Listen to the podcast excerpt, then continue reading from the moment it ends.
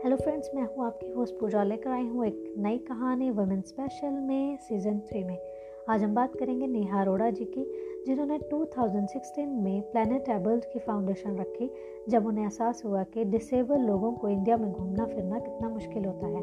नेहा शर्मा अपनी travel company planet abled के माध्यम से डिसेबल लोगों की दुनिया घूमने में हेल्प करती हैं। उनकी tour package people with disability को ध्यान में रखकर बनाए जाते हैं। उनकी पूरी टीम इस तरह से काबिल है डिसेबल लोगों को टूर के दौरान हैंडल करने में, उनकी टूर बस में रैंप और अदर नीड्स, जो कि ट्रैवल को आसान बनाती है।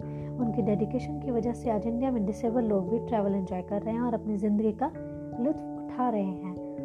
तो देखो दोस्तों, कितना अच्छा आइडिया है, लोगों की हेल्प करना और एक यूनिक आइडिया। उम्मीद करती हूँ आपका यह स्टोरी पसंद आई होगी। तो जुड़े रहिए the half money talk show with Pooja धन्यवाद।